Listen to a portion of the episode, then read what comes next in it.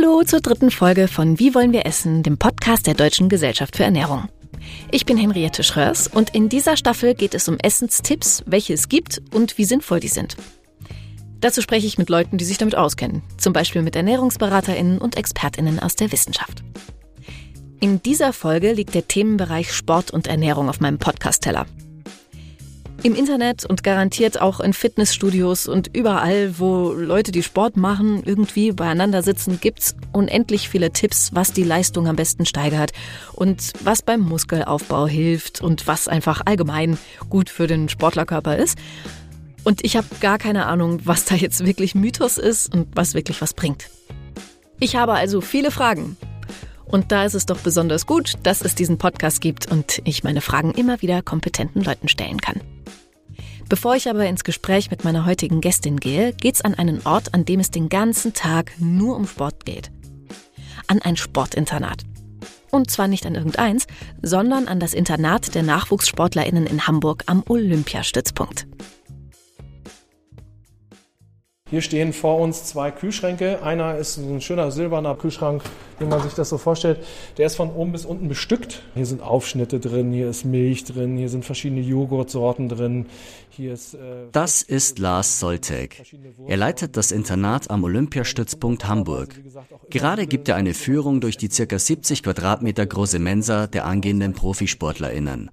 Jugendliche und junge Erwachsene im Alter von 13 bis Anfang 20 Jahren. Und dann haben wir hier auf der anderen Seite haben wir so einen alten Flaschenkühlschrank hier, also nicht alt, den haben wir neu gekauft. Ähm, äh, äh, daneben stehen mit so einem Sichtfenster und da sieht man auf verschiedenen Ebenen dann vorgeschnittenes Gemüse drin. Das war uns auch wichtig und das war auch unserer Ernährungsberaterin wichtig am Olympiastützpunkt, dass die gesunden Lebensmittel in den Mittelpunkt rücken und die Jugendlichen die sehen, damit sie darauf als erstes zugreifen. Zu jeder Tages- und Nachtzeit können sich die 25 BewohnerInnen hier selbst verpflegen. Mit Gemüse, Käse und anderen Toppings können Sie sich in einer Mikrowelle Wraps warm machen. Oder Sie stellen sich Ihr eigenes Müsli zusammen. Einmal pro Tag bereitet außerdem ein Küchenteam eine warme Mahlzeit für alle zu. Personalisiert, also auf die individuellen körperlichen Bedürfnisse der Sporttreibenden abgestimmt, geht allerdings nicht. Weder finanziell noch organisatorisch. Weil jemand, der rudert, einen anderen Ernährungsbedarf hat als jemand, der Badminton spielt, kommt den einzelnen Sportverbänden eine wichtige Rolle zu. Sie bieten den SportlerInnen Ernährungskurse an und stellen Essenspläne auf. Die Do's und Don'ts umzusetzen, das liegt bei den SportlerInnen selbst. Lars Soltek und sein Team lassen die Zügel locker, beobachten aber aufmerksam. Wenn jemand ganz weit weg ist von dem, was wir so auch von den Ernährungsberaterinnen so mitberaten bekommen haben, ähm, dann sprechen wir die Leute an und wenn wir merken, das nützt nichts, dann ähm, sprechen wir mit dem nochmal richtig und sagen, pass auf, also ich glaube, bei dir wäre eine Ernährungsberatung ganz gut angebracht, dass du mal so ein paar Basics lernst und mal schaust, wie isst du eigentlich wirklich, dich mal beobachtest äh, und das mit einem Profi besprichst. Wer sich richtig ernährt, hat Vorteile im Sport. Schnellerer Muskelaufbau, kürzere Regenerationsphasen, geringere Anfälligkeit für Krankheiten. Aber nicht jeder bringt von Anfang an dieses Wissen mit. Um Entscheidungen zu erleichtern, hat Lars Soltek neben den Kühlschränken eine Ernährungsampel aufgehängt. Welche Nahrungsmittel eher gut sind und welche so Mittelklasse prächtig sind, also in Gelb dann und welche nicht so gut sind in Rot. Und die stehen dann da auch, auch drunter. Das ist eine Empfehlung von den ErnährungsberaterInnen, die auf der ähm, DOSB, also der, dem Deutschen Olympischen Sportbund, zusammengetreten sind, diesen Leitfaden errichtet haben und dann also tatsächlich hier äh, Vorschläge gemacht haben, wann welches Nahrungsmittel gut ist. Und ich finde, das ist eine gute Orientierung, um sich das einzuprägen, was, was soll ich eigentlich im Alltag machen. Und am Ende ist es auch eine Frage von Gewohnheiten, wozu man greift. Ein Beispiel bei den Milchprodukten. Die Ampel steht auf grün bei Naturjoghurt mit einem Fettgehalt von bis zu 0,4 Prozent. Gelb ist Naturjoghurt mit 10% Fettgehalt. Zum Hintergrund. Die SportlerInnen müssen je nach Sportart auf ihre Energiezufuhr achten. Mit den fettarmen Milchprodukten geht das einfacher. Die fettreicheren, gelb markierten, sollten in diesen Fällen nicht so oft gewählt werden. Ständig auf Kalorien, Proteine und Aminosäurenbilanz zu achten, kann aber auch sehr anstrengend sein. Darum sorgt der Internatsleiter dafür, dass sich seine BewohnerInnen von Zeit zu Zeit mal etwas nicht ganz so Gesundes gönnen dürfen. Das hören vielleicht Ernährungsberater nicht so gerne, aber es muss auch mal einen Burger geben hier. Die und Mädels hauen hier so viel Kalorien durch am Tag, also es macht denen nichts aus. Und es gibt auch welche, die haben nicht so ein hohes Budget. Es gibt welche, die kommen aus guten Elternhäusern mit viel Geld. Äh, die gehen auch gerne mal irgendwo essen. Und es gibt welche, die haben nicht so viel Geld. Und ich finde, auch die müssen mal in den Genuss kommen. Ob das Cheaten erlaubt ist, ab welchem Fitnesslevel man was essen sollte und wie sinnvoll Nahrungsergänzungsmittel sind, darum geht es gleich im Interview mit Anja Carlsson. Sie ist Professorin für Ernährungswissenschaft an der HAW Hamburg, spezialisiert auf Ernährung für Sportlerinnen. Hallo Frau Carlsson, schön, dass Sie bei uns im Podcast sind. Schönen guten Tag, schön, dass ich da sein darf. Ich bin schon total gespannt, worüber wir heute insgesamt reden. Also unser Thema ist ja Sporternährung und dafür sind Sie die perfekte Expertin für heute. Und ich würde aber gerne starten mit ein paar kurzen Fragen, um, um reinzukommen, zum Aufwärmen und zum besser kennenlernen. Wunderbar, so machen wir das. Die erste schöne kurze Frage ist, was war Ihr kuriosestes Esserlebnis? Mein kuriosestes Esserlebnis. Ähm, müsste ich überlegen. Fällt mir also spontan nicht viel ein, außer dass ich äh, genau irgendwann mal, es muss um 1998 gewesen sein, äh, beim Tokio-Halbmarathon war, als äh, Abgeordnete sozusagen der Berliner Delegation.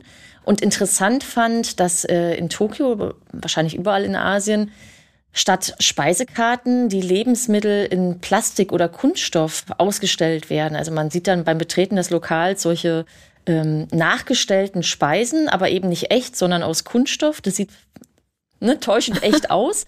Was einem aber hilft, wenn man die asiatischen Sprachzeichen oder Schriftzeichen nicht kann, zu erahnen, was dort auf dem Teller ist.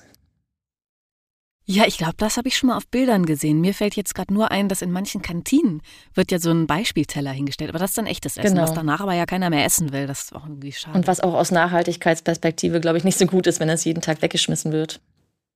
Nee, wahrscheinlich nicht. Aber haben Sie denn da auch was davon dann gegessen? Hat es Sie dazu verleitet, was auszuprobieren? Also das waren ja alle Gerichte, die da, ne? man zeigte dann einfach mit dem Finger da drauf, was man haben mhm. wollte, was am interessantesten oder am leckersten aussah oder am verzehrfähigsten. Manches konnte man ja nicht so richtig zuordnen, aber genau, also statt Speisekarte mhm. drauf zeigen, was man haben will. Finde ich einen sehr einfachen Weg der Kommunikation. Wie sieht Ihr Essalltag wohl in 20 Jahren aus? Auch wieder so eine komplizierte Frage. Ja, ja. Ich hoffe, ich hoffe auch in 20 Jahren noch äh, gesundheitsförderlich, äh, sportgerecht und nachhaltig oder nachhaltiger, weil sich wahrscheinlich, hoffe ich zumindest, das Angebot in den Supermärkten dahin weiterentwickelt, dass wir mehr nachhaltigere Speisen haben. Aber ansonsten hoffe ich, dass ich weiterhin auch das esse, was mir schmeckt und was mir Freude in der Zubereitung ähm, bringt und ja, ohne mich da auf einzelne Lebensmittel festzulegen. Was haben Sie früher gegessen, was Sie heute nicht mehr essen würden? Ich habe früher als Sportlerin, also ich war ja Marathonläuferin, habe ich deutlich mehr Pasta gegessen, ähm, was ich heute nicht mehr so mache, einfach weil ich das äh, 15 Jahre lang ne, im Carbo-Loading sehr ausführlich gegessen habe, in den unterschiedlichsten Variationen. Das heißt, wenn ich jetzt ins Restaurant gehe, bestelle ich selten Pasta. Da sind wir eigentlich auch schon fast beim Thema, aber da reden wir später drüber. Da bin ich gespannt, was Sie erzählen zum Thema Kohlenhydrate und Marathonlauf. Erstmal die nächste Frage. Welche gängige Ernährungsempfehlung oder so ein Ernährungsmythos finden Sie unnötig? Von den aktuellen Trends gesehen ähm, sind solche Sachen wie ketogene Ernährung im Sport, ja, mit dem Ziel, Gewicht zu reduzieren oder auch bei Nichtsportlern mit dem Ziel, Gewicht zu reduzieren, unnötig, weil es einfach so nicht funktioniert oder nicht äh, überlegen ist verglichen mit anderen Ernährungsformen und äh, generell so Trends, die irgendwie vermarktet werden, äh, gerade auf den sozialen Medien, die, die nicht haltbar sind und im schlimmsten Fall sogar gesundheitsgefährdend ähm, sind. Wo man aber auch nicht gegen ankommt, ne? Mit plausiblen ja. äh, Texten und Publikationen. TikTok hat gesagt, das ist richtig mhm, so. Genau. Was war nochmal Ketogen? Ketogen ist äh, extrem kohlenhydratarme Ernährung, also so unter 50 ah. Gramm am Tag wo es also auch mit, mit Obst und Gemüse schon echt schwer wird, sich noch adäquat zu ernähren, weil einfach ja Obst und Gemüse auch schon Kohlenhydrate enthalten. Das heißt, eine Ernährungsform, die extrem einseitig ist, was die Lebensmittelauswahl angeht, aber auch was eben die Nährstoffversorgung angeht. Ich hatte gerade den Impuls sagen, oh Gott, ich würde verhungern, aber das ist wahrscheinlich gar nicht so witzig, weil wenn man das übertreibt, dann ist das wahrscheinlich gar nicht so weit weg davon. Sehr, ja. Äh, letzte Frage. Was ist Ihr Lieblingssport? Der Austauschsport. Also ich bin Läuferin. Laufen Sie viel? Jetzt nicht mehr so viel wie früher. Wie gesagt, ich war früher Marathonläuferin, auch im Bundeskader und so weiter. Jetzt so im vollen Arbeitsalltag mit Kindern gucke ich, was geht. Aber ich äh, laufe noch, also bin wieder angemeldet für den Hamburg-Marathon im April. Also muss mal wieder losgehen mit den höheren Umfängen. Aber momentan noch nicht. was war zuerst da? Ihr Leben als Forscherin im Bereich Sporternährung oder die Sportleidenschaft? Ich war zuerst Sportlerin und habe dann mich aus dem Sport heraus entschieden, ähm, Ernährungswissenschaften zu studieren und bin dann in diesem Gebiet sozusagen aufgegangen. Ab wann zähle ich eigentlich als Sportlerin? Also wenn ich jetzt einmal die Woche, weiß ich nicht, eine halbe Stunde joggen gehe, muss ich dann schon gucken, dass ich auf Sporternährung umstelle? Oder wie, wie ist denn das so? Sehr gute Frage, diskutiere ich auch immer mit meinen Studierenden. Gar nicht so einfach zu beantworten, vor allem für diejenigen, die neu mit dem Sport anfangen und ja in ihrem Alltag etwas ändern. Ähm, also die klassische, ich sage jetzt mal Definition oder die, die Einteilung, an der wir uns orientieren, ist die Aussage mindestens fünf Stunden Sport pro Woche. Es liegt einfach daran, dass die WHO empfiehlt, mindestens 150 Minuten Sport in der Woche zu treiben, moderat bis intensive körperliche Belastung, also zweieinhalb Stunden. Und wenn man das erreicht, dann hat man gerade mal, so sagt die WHO, einen Ausgleich für die überwiegend sitzende Tätigkeit. Das heißt, ich mhm. muss erst ein bisschen mehr mich bewegen als das, was ich für meine Gesunderhaltung eigentlich brauche, um ähm, zu sagen, ich bin ein Sportler oder äh, auf spezielle Sporternährungsregeln zurückzugreifen. Man muss auch sagen, dass die Empfehlungen für die Allgemeinbevölkerung ja ein Mindestmaß an körperlicher Aktivität berücksichtigen. Also eben diese hoffentlich 150 Minuten, die wir brauchen, pro Woche, um gesund zu bleiben. Mhm. Das heißt, ich muss mich erstmal aus dem Minusbereich auf was Neutrales, auf ein neutrales Level bewegen mit zweieinhalb Stunden pro Woche. Oh, da komme ich drüber. Gott sei Dank, Glück gehabt. Und dann, und dann kann ich anfangen, mir zu überlegen, ob ich jetzt besonders viele Kohlenhydrate oder, oder Proteine oder irgendwas brauche. Darüber reden wir dann später noch, was man denn da eigentlich braucht. Aber genauso ist es. Ne? Also die mhm. normalen Empfehlungen oder die Empfehlungen für die Allgemeinbevölkerung berücksichtigen eben dieses Mindestmaß an körperlicher Aktivität. Und wenn ich jetzt überwiegend sitze und einmal in der Woche ins Fitnessstudio gehe, dann brauche ich nichts mehr. Ja. Und was gibt es noch so für Einteilungen? Da ist ja noch Luft nach oben. Genau, es gibt dann nochmal die dezidierte Unterscheidung zwischen äh, Freizeitsportlern und ähm, Athleten. Ja, und die Definition für Athleten, also es gibt auch unterschiedliche Definitionen, aber eine, die ich gern benutze, ist, ähm, Personen betreiben Wettkampfsport. Also da ist so dieser Leistungsgedanke dahinter und nicht, ich habe Freude an der Bewegung oder mache Osteoporose-Sport fünfmal pro Woche, sondern wirklich dieser Leistungsgedanke, äh, in dem die Athleten oder die Sportler Wettkämpfe äh, betreiben. Und dann gibt es noch Einteilungen anhand der Stunden, die sie da pro Woche investieren. Also für Spitzensportler sagt man, das ist ihre Haupttätigkeit. Also die können nebenbei vielleicht noch studieren oder arbeiten gehen, aber der Sport ist die Haupttätigkeit. Das ist so eine Definition ähm, für den Spitzensport. Also wenn man jetzt sagen würde, okay, das höchste nehmen wir jetzt Profisportler, gibt es wahrscheinlich sehr viele Sportarten, bei denen man insofern nicht Profi sein kann, weil man davon nicht leben kann. Mhm. Und wahrscheinlich ist das deswegen die Athleten und nicht Profisportler als Abgrenzung zu Freizeitsportlern, oder? Genau, und weil uns ja aus physiologischer Sicht auch nicht interessiert, ob jemand ähm, den Lebensunterhalt damit bestreiten kann oder Werbeverträge mhm. hat, sondern wir tatsächlich so diese physiologische, metabolische Beanspruchung berücksichtigen, um die Ernährungsempfehlung darauf anzupassen. Wenn jemand mit einmal in der Woche, ich weiß nicht, Golf spielen schon ne, seinen Lebensunterhalt äh, verdienen kann, dann hat das ja keine Effekte auf die Ernährung oder auf die Ernährungsempfehlung, ja. die wir geben. Das steckt da so dahinter. Wenn ich jetzt Balletttänzerin wäre an einer großen Oper, dann wäre ich wahrscheinlich Spitzensportlerin. Das mit hoher Wahrscheinlichkeit, ja. Mit hoher Wahrscheinlichkeit. Ich habe noch das schöne Wort ambitionierter Freizeitsportler mhm. gefunden bei meiner Recherche. Ab wann bin ich denn ein ambitionierter Freizeitsportler?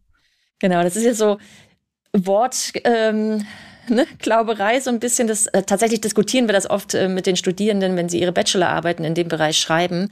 Ähm, und Deswegen empfehle ich immer diese publizierte Einteilung Athleten nach Schahak, ne, das wirklich veröffentlicht wurde, woran man sich orientieren kann, weil es gibt so wahnsinnig viele Bezeichnungen für Sportlerinnen, ne, Sporttreibende, Freizeitsportler, Gesundheitssportler, Freizeitsportler, Volkssportler, ambitionierte Freizeitsportler, Leistungssportler, mhm. Spitzensportler, Nachwuchssportler und so weiter.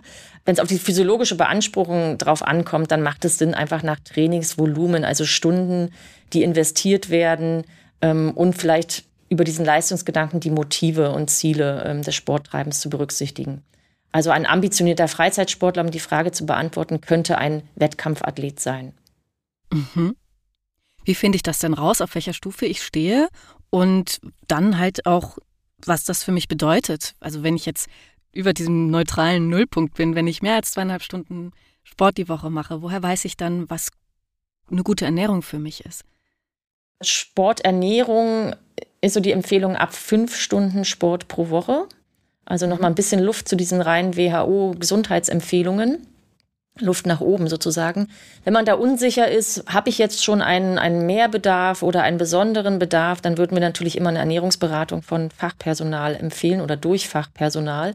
Und zum einen zu gucken, ähm, gibt es da irgendwie im Status ähm, Defizite ja, in der Ernährungszufuhr oder in der, im Ernährungsverhalten?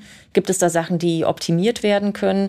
Äh, und zum anderen einfach im anamnestischen Gespräch herauszufinden, was sind denn eigentlich die Ziele einer Ernährungsberatung? Also ein Sportler oder eine Sportlerin muss ja nicht nur das Ziel der Leistungsverbesserung haben, sondern es kann ja auch sein, dass sie eine Ernährungsberatung aufsuchen oder unsicher sind, weil sie vielleicht Fragen zum Muskelmasseaufbau haben oder zur Gewichtsreduktion oder auch Sportler sich einfach vielleicht nachhaltig ernähren wollen. Solche Aspekte, die man jetzt nicht aus, aus Listen oder so herauslesen kann und wo es Sinn macht, wirklich individuell sich beraten zu lassen.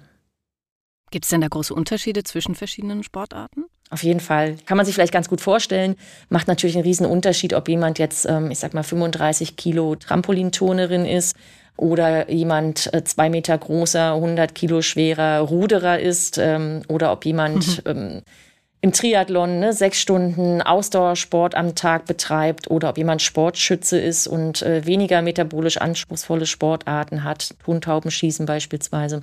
Das ist natürlich extrem variabel, sowohl von den anthropometrischen Voraussetzungen, also einfach die körperliche Statur, sage ich mal, Größe, Gewicht, Körperfettanteil, als auch die Belastung im Trainingsalltag. Die metabolische Belastung jetzt rein ne, auf Stoffwechselebene. Zählt eigentlich auch Denksport dazu? Denksport und auch E-Sport ähm, sind so, ich sage jetzt mal, Streitpunkte. Wir wissen, dass natürlich eine, eine erhöhte Gehirnaktivität auch mehr Energie verbraucht. Insofern passt vielleicht so ein bisschen der Begriff Sport. Aber das ist nicht das, was in den klassischen Definitionen sportlicher, körperlicher Aktivität vom DOSB beispielsweise berücksichtigt ist. Also da gab es ja auch lange Diskussionen, was machen wir jetzt eigentlich mit dem E-Sport?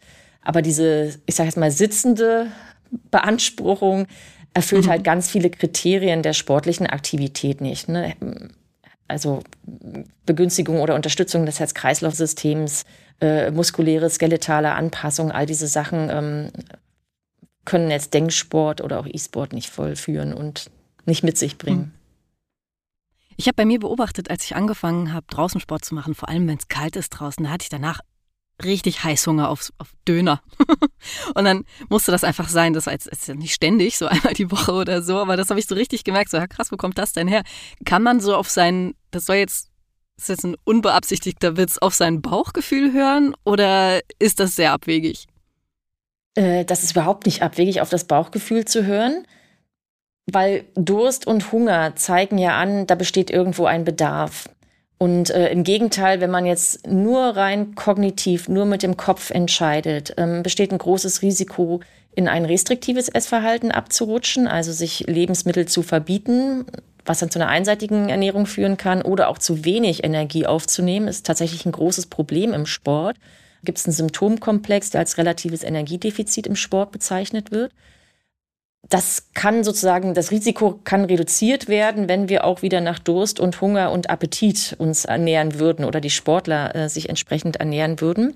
Gleichwohl ist es immer so eine gesunde Mischung. Also etwas kognitive Steuerung und zu wissen, okay, was brauche ich jetzt eigentlich, um mein Training möglichst gut zu unterstützen, um die Trainingsadaptation, die ich ähm, erreichen möchte, auch wirklich zu erreichen, macht natürlich Sinn, ohne sich jetzt ähm, Getränke oder auch Speisen wirklich äh, gegen das dringende Bedürfnis zu verbieten. Also das so abzuwägen, das ist tatsächlich ein, ein wichtiger Prozess, den, den Sportler teilweise auch erst wieder lernen müssen, weil sie manchmal sehr kopfgesteuert rangehen und nur in, in Nährstoffen und Gramm pro Kilogramm Körpergewicht denken und nicht mehr in ein leckeres Lebensmittel oder eine leckere Speise.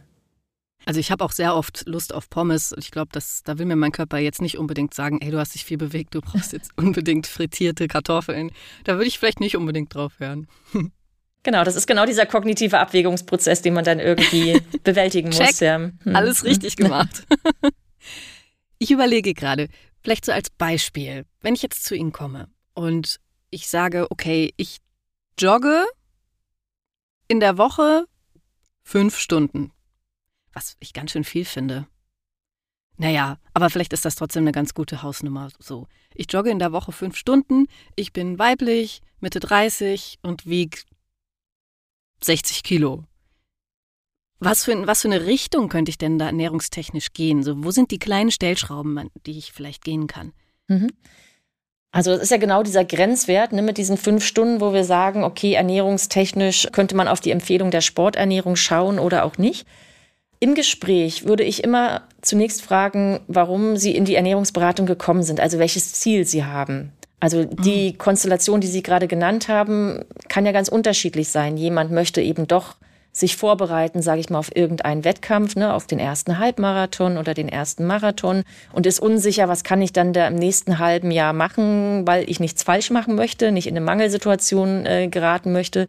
Es kann sein, jemand ist schon äh, relativ äh, erfahren und möchte seine 10 Kilometer Laufzeit irgendwie verbessern. Oder es kann auch sein, jemand, der jetzt angefangen hat ähm, mit genau dieser Konstellation, möchte vielleicht Gewicht oder Körperkomposition optimieren. Und das mhm. müsste man eben genau herausfinden. Oder derjenige, diejenige hat vielleicht sogar Beschwerden, ne, zu sagen, ich komme nach der Arbeit und versuche dann noch irgendwie meine Stunde zu laufen an den fünf Werktagen und weiß nicht so genau, was soll ich vorher essen oder habe dann irgendwie äh, gastrointestinale Beschwerden oder schlaf dann nicht gut, wenn ich danach so viel esse. Das müsste man im Gespräch erstmal herausfinden, was sind denn eigentlich die Gründe. Ne? Ohne die kann man gar nicht beraten, weil man eben nicht weiß, was bewegt denjenigen oder diejenige. Hm, fünf Stunden ist auch wirklich ganz schön viel, wenn ich so drüber nachdenke. Wenn ich nach jedem, an jedem Werktag noch mal eine Stunde joggen gehen würde, ich bin schon froh, wenn ich 40 Minuten schaffe. das ist dann ja vielleicht ein bisschen viel. Wie groß ist denn eigentlich der Einfluss von Ernährung bei sportlicher Leistung? Also wie sehr kann ich das Maximum aus mir rausholen? Einfach nur durch, was heißt einfach nur durch Ernährung, sondern wenn ich ergänzend noch Ernährung mit dazu nehme? Also da muss man sagen, prozentual kann man jetzt nicht sagen, was die Ernährung ne, zur Leistungssteigerung irgendwie beiträgt. Dazu sind die Sportarten zu heterogen, dafür sind die Voraussetzungen zu heterogen bei den einzelnen Sportlern. Man muss ganz klar sagen, dass die Ernährung ein wichtiger Leistungsfaktor ist. Ich würde mal sagen, fast gleichberechtigt zu dem Training. Also mit dem Training ähm, wollen die Athleten, Athletinnen ja etwas erreichen. Sie haben bestimmte Ziele, wollen sich adaptieren. Und mit der bedarfsangemessenen Ernährung, die wirklich auf das Training abgestimmt ist, können die Athleten dann dieses Ziel, diese Trainingsadaptation schneller erreichen. Also es ist im Prinzip eine unterstützende Maßnahme, um oder begleitend notwendig zu, für einen Sportler oder für einen Wettkampfsportler, Sportlerin, um die Trainingsziele zu erreichen. Und gleichzeitig muss man sagen, mit unangepasster Ernährung oder inadäquater Ernährung, also wenn man hört jetzt nur noch auf sein Bauchgefühl und isst wirklich jeden Tag zu beiden Mahlzeiten, beiden Hauptmahlzeiten oder allen Hauptmahlzeiten die Pommes, ähm, kann man sein Leistungspotenzial einfach nicht ausschöpfen. Also wenn ich das nicht gut mache, meine Ernährung nicht gut plane, nicht gut umsetze, habe ich Leistungseinbußen als Athlet oder Athletin. Wenn ich sie gut an mein Training adaptiere und an meine Trainingsziele adaptiere, dann kann ich mein Training optimal unterstützen. Und je nachdem, von welcher Ausgangslage man sich bewegt, also für die Athletinnen, die schon ein relativ gutes ähm, Basisernährungsniveau haben, ist wahrscheinlich dann das Add-on an Leistungsgewinn etwas kleiner als bei denjenigen, die bisher eine, ich sage jetzt mal, katastrophale Ernährung haben und sich noch nicht sportgerecht oder gesundheitsförderlich ernähren. Da kann man dann natürlich mit einer Umstellung viel mehr erreichen. Mal abgesehen davon, dass man vielleicht nicht das Level erreicht, was man erreichen könnte, was gibt es denn noch für Folgen von falscher Ernährung beim Sport? Also ähnlich wie in der Allgemeinbevölkerung haben wir natürlich eine wenig gesundheitsförderliche Ernährung, erhöht das Risiken für alle möglichen Ernährungs- und Lebensstil mit bedingten Erkrankungen, also Diabetes oder Herz-Kreislauf-Erkrankungen, Arteriosklerose, solche Sachen. Was wir jetzt im ich sage mal, ambitionierten, erfahrenen Sport mit einer deutlich geringeren Prävalenz haben, weil natürlich der Sport an sich schon gesundheitsförderlich wirkt und viele lebensstilabhängige Erkrankungen ähm, in der Wahrscheinlichkeit reduzieren kann. Es kann natürlich auch sein, also, dass Athleten Mangelerscheinungen bekommen. Mhm. Also im Ausdauersport relativ häufig zu beobachten, ist beispielsweise ein Eisenmangel, der sich dann ungünstig auf die Leistungsfähigkeit, Konzentrationsfähigkeit, Regeneration, Immunsystem auswirken kann. Aber es können auch spezifische Erkrankungen resultieren. Also relativ weit verbreitet ist dieses sogenannte relative Energiedefizit im Sport, REDS genannt, was mit verschiedenen Symptomen dann einhergehen kann. Also klassischerweise sieht man bei, bei weiblichen Athletinnen zuerst ähm, Einschränkungen in der Knochengesundheit, zum Beispiel Stressfrakturen, Ausbleiben der Menstruationsblutung und eben eine unzureichende Ernährung. Deswegen wurde das, dieses Symptom lange auch als Female Athlete Triad bezeichnet. Mhm. Inzwischen weiß man, dass die Symptome noch viel vielschichtiger sind. Also wir haben hormonelle Störungen, metabolische Störungen, Schlafstörungen, die Regeneration, die beeinträchtigt ist, das Muskelwachstum, was beeinträchtigt ist, ähm, Glykogen, was ich nicht mehr so gut einlagern kann, äh, teilweise auch psychologische Erscheinungen, die auftreten können. Und das alles nicht nur bei Frauen, sondern genauso auch bei Männern. Deswegen heißt das jetzt nicht mehr Female Athlete Triad, weil es eben nicht nur drei Symptome sind und auch nicht nur bei Frauen auftritt, sondern heißt jetzt relatives Energiedefizit im Sport. Relatives Energiedefizit ist auch kein besonders sexy Begriff dafür. Ja, die andere Variante wäre noch LEA für Low Energy Availability. Ähm, das sind so die beiden Sachen, die, äh, die kursieren. Muss denn Sporternährung bei Frauen anders aussehen? Also geht man da auf den Zyklus ein oder irgendwelche anderen Besonderheiten? Eine ganz spannende Frage, die wir, glaube ich, in allen Gesundheitsberufen ähm, gerade erst anfangen mitzudenken und zu beantworten oder nach Antworten zu suchen in, in der Forschung und auch in der Praxis. Ganz viele Studien werden einfach mit Männern durchgeführt, auch in der Sporternährung, was daran liegt, dass eben der Zyklus so Effekte hat, die signifikant sein können, was Energiebedarf angeht, was Ruheumsatz angeht, äh, was vielleicht auch ähm, Reaktion auf Lebensmittel und Trainingseffektivität und Trainingsoutcome haben kann und Wohlbefinden haben kann. Und da stört der Zyklus einfach in diesen wissenschaftlichen Studien, weil wir das so ungut standardisieren können. Aber man fängt jetzt an, etwas spät, aber immerhin gezielte Studien diesbezüglich äh, durchzuführen. Also zu gucken, reagieren denn Frauen auf bestimmte äh, Lebensmittel oder Trainingsinterventionen anders als Männer? Macht äh, der Hormonstatus da einen Unterschied? Macht möglicherweise eine zyklusabhängige Ernährung oder zyklusorientierte Ernährung Sinn? Momentan können wir aber noch nicht sagen, dass es ausreichend Evidenz gibt für zyklusspezifische Ernährung. Also die Datenlage ist einfach noch nicht vorhanden. Verrückt, dass das so ist, oder? Also ich denke gerade im Jahr 2023. Ja, verrückt. Tatsächlich, ja. Wie wichtig ist es denn beim Thema Sporternährung, wann ich esse oder trinke, oder ist das egal? Da gibt es auch wieder keine pauschalen Empfehlungen, sondern wirklich hochgradig, sag ich jetzt mal, individualisiert und auch periodisiert. Also man muss wieder schauen, wann trainiert der Athlet, die Athletin, was machen die sonst noch den ganzen Tag über. Also wir haben viele Sportler, die ähm, studieren nebenbei oder die eine Ausbildung machen ähm, oder im Nachwuchsbereich vielleicht sogar noch in die Schule gehen und an ihrem Abitur basteln. Und dann zu gucken, wie kann ich äh, Training, die sonstigen Aufgaben, die sie haben, in ihrem Leben und die Ernährung optimal ne, über den Tagesverlauf in Einklang bringen.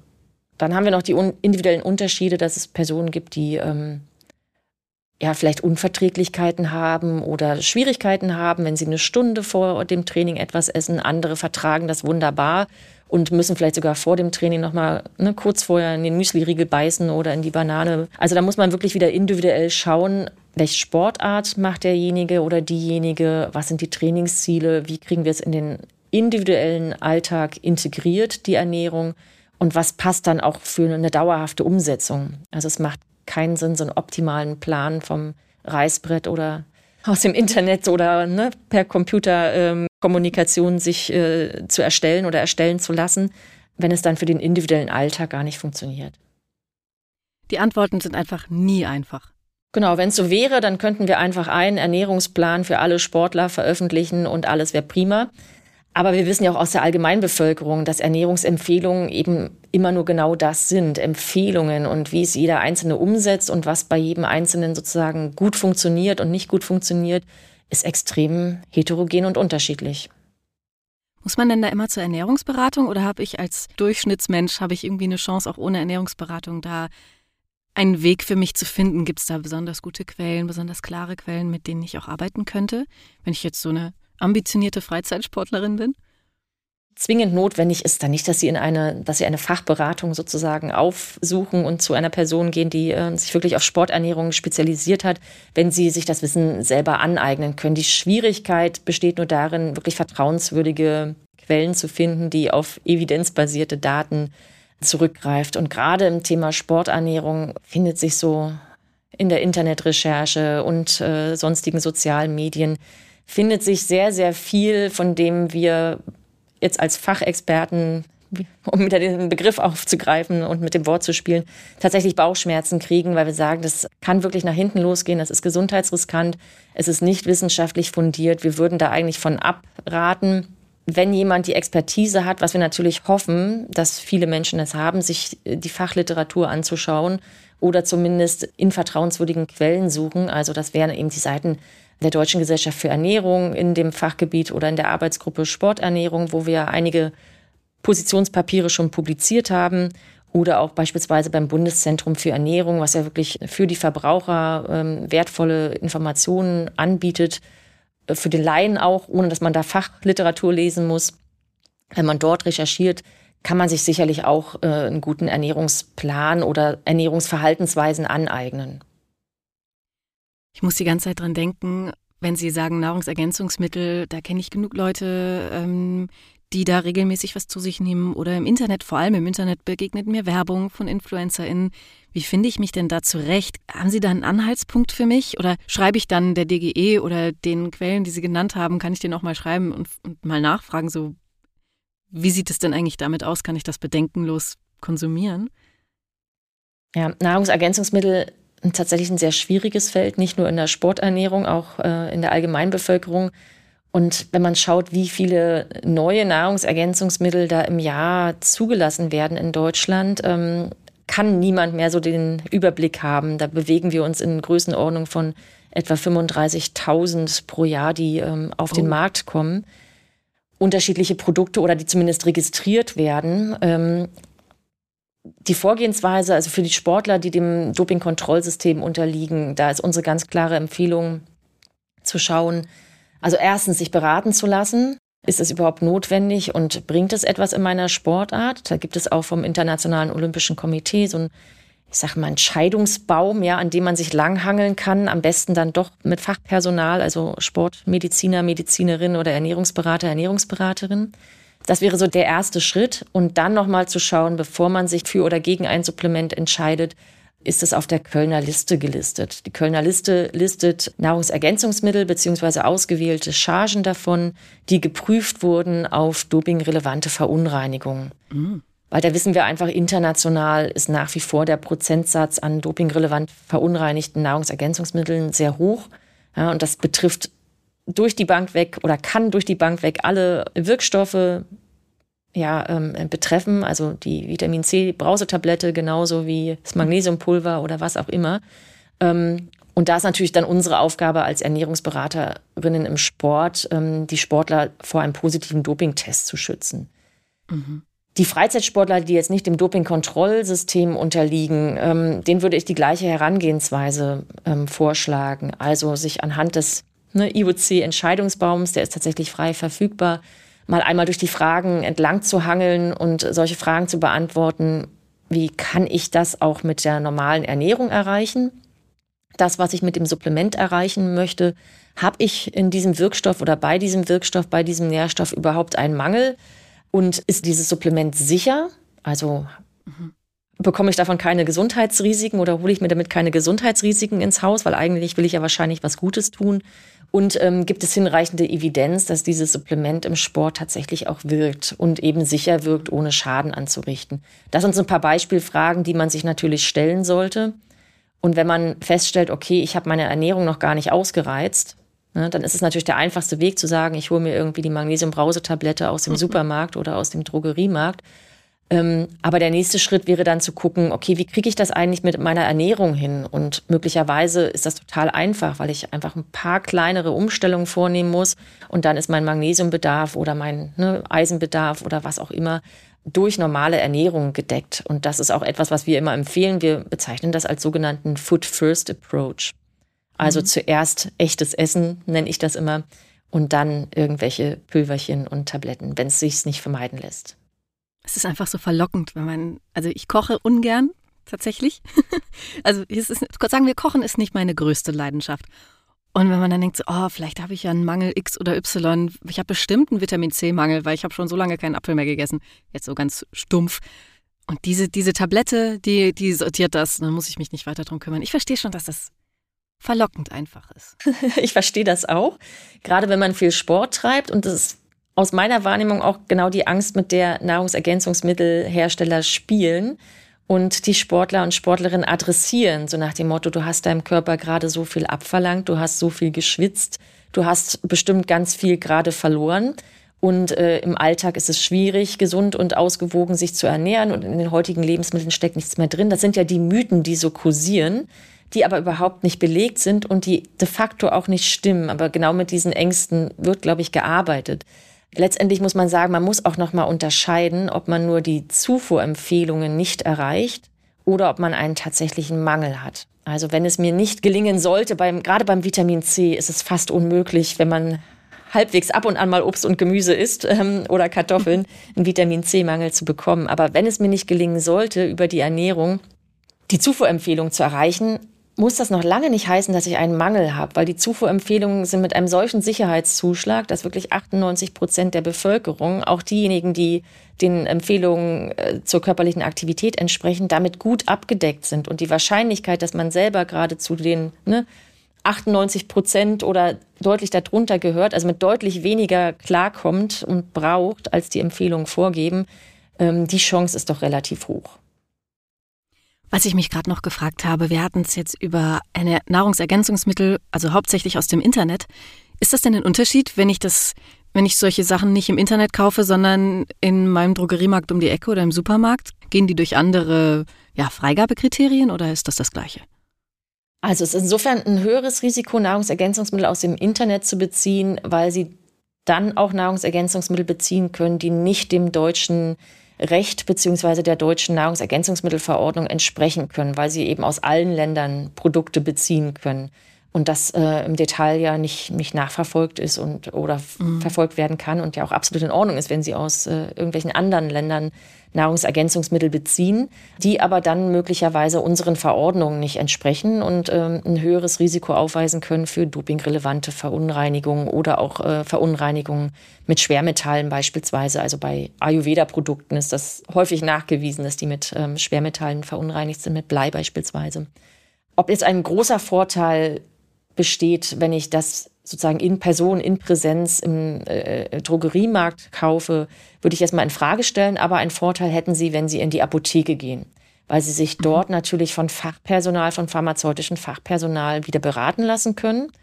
Und wenn Sie ähm, ein Präparat nutzen, wo Sie denken, ich habe da möglicherweise einen Mangel, auch Präparate nutzen könnten von der sogenannten Roten Liste, die ähm, ein minimales bis nicht vorhandenes Dopingrisiko haben oder Risiko für Verunreinigung, weil Präparate von der roten Liste eben dem Arzneimittelgesetz unterliegen und entsprechend auch ähm, sicher sind, verglichen mit den Produkten, die Sie im Supermarkt kaufen können oder im Drogeriemarkt.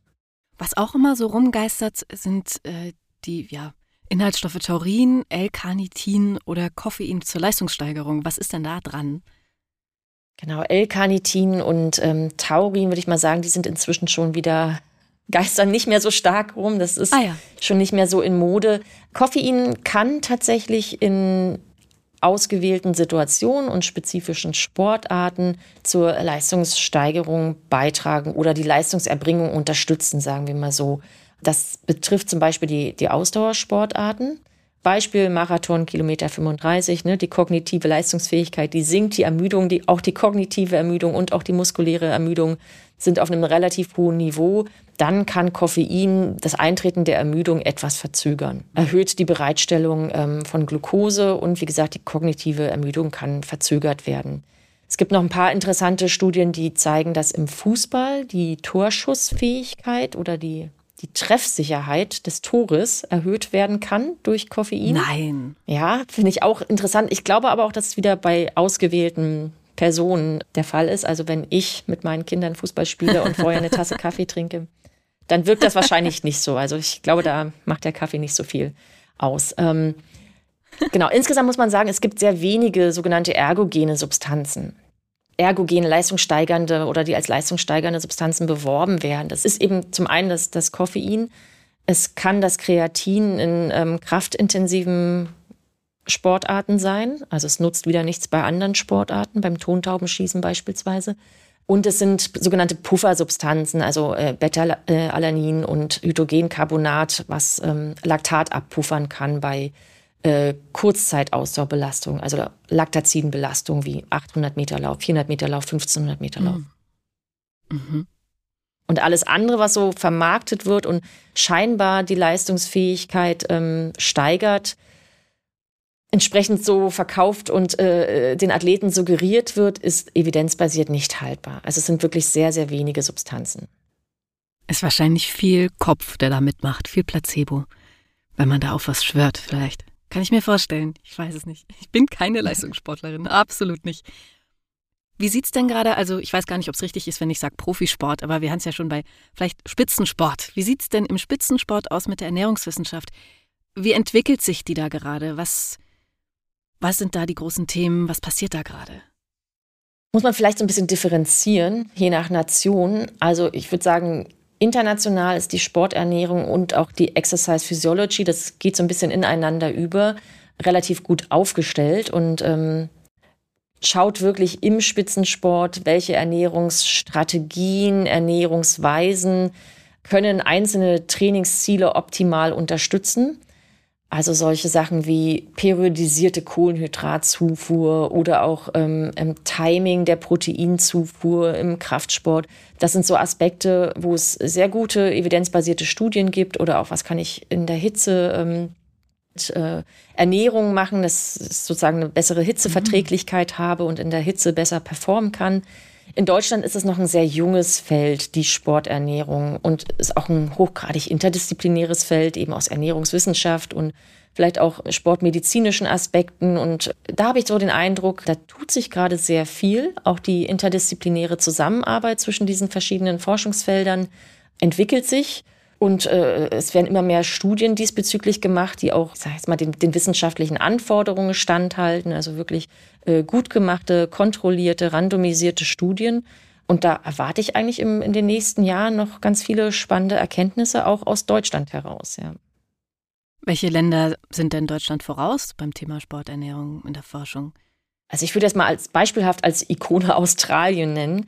Die haben okay. da wirklich ähm, ne, das Australian Institute of Sports, da relativ große Abteilungen, ähm, die sowohl praxisnah Athleten begleiten in der Sporternährung, als das auch mit äh, wirklich guten Studien, forschungsfundiert sozusagen, ähm, dann auch publizieren und den anderen Nationen mit zur Verfügung stellen. Wieso ist denn Deutschland da hinterher? Klingt so, naja, noch kleiner. Warum ist denn die, dieses Feld in Deutschland noch kleiner als anderswo? Das kann ich gar nicht genau sagen, woran das liegt, aber Tatsache ist, dass man bei uns in Deutschland momentan Sporternährung beispielsweise noch nicht studieren kann. Es gibt ein paar Studiengänge, die auch alle sehr jung sind, also vielleicht fünf, maximal zehn Jahre alt, äh, wo man vielleicht solche Sachen wie Ernährung und Bewegung oder Ernährung und Sport studieren kann. Aber direkt Sporternährung kann man noch nicht studieren und deswegen gibt es da auch relativ wenig Leute, die dann in dem Forschungsfeld dann äh, promovieren und weiter forschen. Also meistens sind das eben interdisziplinäre Teams, wie gesagt, aus, aus ähm, Ernährungswissenschaftlern, Ökotrophologen, Sportmedizinern und vielleicht auch Sportwissenschaftlern, die sich dann irgendwie zusammentun und im Gebiet der Sporternährung forschen. Spannend, weil ich habe gerade so das Gefühl, aber vielleicht täuscht das ja auch, aber im Moment ist ja gerade auf Social Media total so, es gibt so einen Fitnessstudio-Trend, so, ein, so einen Kraftsport-Trend. Auch vermehrt sehe ich das bei Frauen, die dann plötzlich mit Sixpack unterwegs sind und ähm, in engen Leggings irgendwelche TikToks dazu machen, wie sie, weiß ich nicht, wie sie heute schon wieder im Fitnessstudio waren. Und dann denke ich so, eigentlich, dass das gerade so ein großes Thema. Da hätte ich gedacht, dass es da ja, weiß ich nicht, dass es da vielleicht in Deutschland noch mehr gibt. Ist das eigentlich neu? Ist das, merken Sie, dass das Interesse massiv gestiegen ist in den letzten Jahren? Das ist immer so, ein, so eine gefühlte und äh, versus, ja.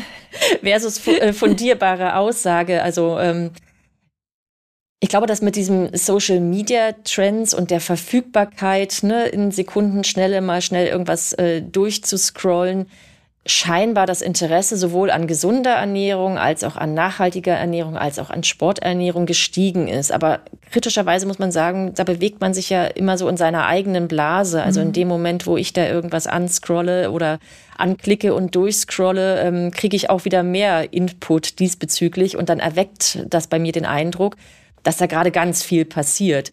Äh, jemand anderes, der sich für diesen Bereich überhaupt nicht interessiert, ähm, bei dem tauchen dann wieder ganz andere Sachen auf. Insofern ist das schwer wirklich zu, zu objektivieren, ob das ähm, tatsächlich jetzt mehr Interesse auch in der breiten Bevölkerung stößt oder ob das wieder ja, ein kleines Klientel ist sozusagen, was das betrifft. Vielleicht habe ich einmal zu oft auf YouTube äh, ein Yoga-Video angemacht oder so ein Home-Workout. So während, während Corona war das ja, also in meiner Welt war das sehr beliebt. So, oh, ich muss mich irgendwie bewegen, ich mache irgendwas an und das schwappt dann über auf die anderen Social-Media-Kanäle und dann kriege ich nur so hypersportliche Leute angezeigt, die erstmal eine, eine Superfood Chia irgendwas Bowl mit Pulver drüber zu frühstücken. ja, genau. Aber das sind genau die Sachen, die erreichen ganz viele Leute ganz viele Personen, ne, deutlich höheren ähm, Wirkungsgrad, sage ich jetzt mal, oder Erreichungsgrad, als wir das vielleicht mit wissenschaftlichen Publikationen machen können oder mhm. erreichen können. Aber der wirklich die Evidenz dafür, dass jetzt die, wie war das, Chia-Samen, Proteinbowl ja. oder was auch immer. ja, alles zusammen. Dass das notwendig ist und dass das besser wäre als äh, unsere heimischen, regionalen, saisonalen Produkte. Ähm, würde ich mal ein großes Fragezeichen dahinter machen. Und genau das ist das Problem, was wir gerade haben. Das natürlich, ne, das ploppt so auf, das sieht toll aus. Ähm, die Menschen, die das posten, sehen toll aus. Ähm, und dann haben andere Menschen das Gefühl, ich muss genau das nachkochen. Und wenn ich das nicht mache, bin ich kein guter Sportler oder keine gute Sportlerin. Was aber wirklich wissenschaftlich nicht haltbar ist. Mhm. Ja, wir sind jetzt querbeet durch alle möglichen Themen zum Thema Sporternährung durch, weil für mich ist das einfach auch ein neues Thema. Ich bin noch am Orientieren, okay, was gibt es denn da alles? Der Begriff ambitionierte Freizeitsportlerin geht, glaube ich, nie wieder aus meinem Gehirn raus. Und ab wann muss ich anfangen, mir darüber Gedanken zu machen? Wo sind die Unterschiede? Wie kann ich mich orientieren in dieser Welt, die mir ständig irgendwelche Dinge verkaufen will? Und da bin ich dank Ihrer Antworten auf jeden Fall ein ganz, ganz großes Stück weitergekommen. Vielleicht wird das ja doch mal irgendwas mit mir als Spitzensportlerin. Vielen Dank. Ja, toll, toll, toll. Viel Erfolg dabei. Und ich bedanke mich auch für die Fragen. Okay, wir halten fest. Ich darf nach dem Sport Döner essen, ohne ein schlechtes Gewissen zu haben. Und wir halten auch fest übrigens, dass ich, glaube ich, am Ende von jeder Folge irgendwie verkünden kann, dass ich mich freue, dass ich irgendwas darf, von dem ich dachte, dass ich es nicht dürfen würde. Und das ist doch eigentlich auch ein gutes Zeichen. Oder es zeigt auch einfach, was ich für eine Schere im Kopf habe, dass ich immer denke, oh, gesunde Ernährung, hm, das macht bestimmt keinen Spaß. Jedenfalls hat Frau Karlsson meinen Döner genehmigt. Und insgesamt brauche ich bei meinem Sportleben keine Spezialernährung in irgendeiner Form. Aber sollte mich doch mal der Ehrgeiz packen, dann wäre eine Beratung nicht schlecht. Weil Sport nicht gleich Sport ist und das Ganze sowieso sehr individuell ist. Was ja dann auch wieder bedeutet, dass allgemeine Tipps aus dem Internet zur Sporternährung nicht so richtig zielführend sind. Überraschung. Wenn bei mir also alles so bleibt, wie es ist, also irgendwie auf einem halbwegs durchschnittlichen Sportlevel unter Leuten, die halt irgendwie auch Sport machen, dann brauche ich mir auch keine Gedanken um Nahrungsergänzungsmittel zu machen. Dazu sagte Frau Carlsson, dass ein Food-First-Approach besser wäre, also dass man immer lieber echtes Essen zu sich nimmt statt Tabletten oder Pulver, ist eigentlich auch nicht so überraschend. Aber manchmal wünschte man sich ja, dass es ein Wunderpülverchen oder ein Wundertablettchen gäbe, was man sich einfach einschmeißt, dann muss man sich keine Gedanken mehr machen. Ja, sorry. Den Mythos habe ich debunked. Also Frau Carlsson hat den Mythos debunked. Ja, in der nächsten Folge geht es dann um Gemeinschaftsverpflegung. Das ist einerseits ein super Begriff zum Galgenmännchen spielen und Andererseits ist es die Bezeichnung für Essen für größere Gruppen, so wie zum Beispiel in Kitas oder in Seniorinneneinrichtungen. Bis dahin und nicht vergessen, diesen Podcast zu abonnieren, zu bewerten und natürlich überall weiter zu empfehlen. Tschüss! Alle reden über Ernährung, DGE-Mitglieder sowieso. Denn sie profitieren, reden und bestimmen mit durch ihre Mitgliedschaft in Deutschlands Ernährungswissenschaftlicher Fachgesellschaft, der DGE. Studierende zahlen nur etwas mehr als 5 Euro im Monat und bekommen zum Beispiel kostenfreien Zugang zum wissenschaftlichen Kongress, zur DGE Wissens-App oder weiteren Fachzeitschriften und vielen weiteren Vergünstigungen. Jetzt Mitglied werden und alle Vorteile für kleines Geld genießen. Mehr dazu unter www.dge.de-jetzt Mitglied werden. Wie wollen wir essen? Eine Produktion von Escucha, Kultur fürs Ohr, im Auftrag der Deutschen Gesellschaft für Ernährung. Skript und Konzept von Manuela Michel, Theresa Maria Ting und Lukas Fleischmann.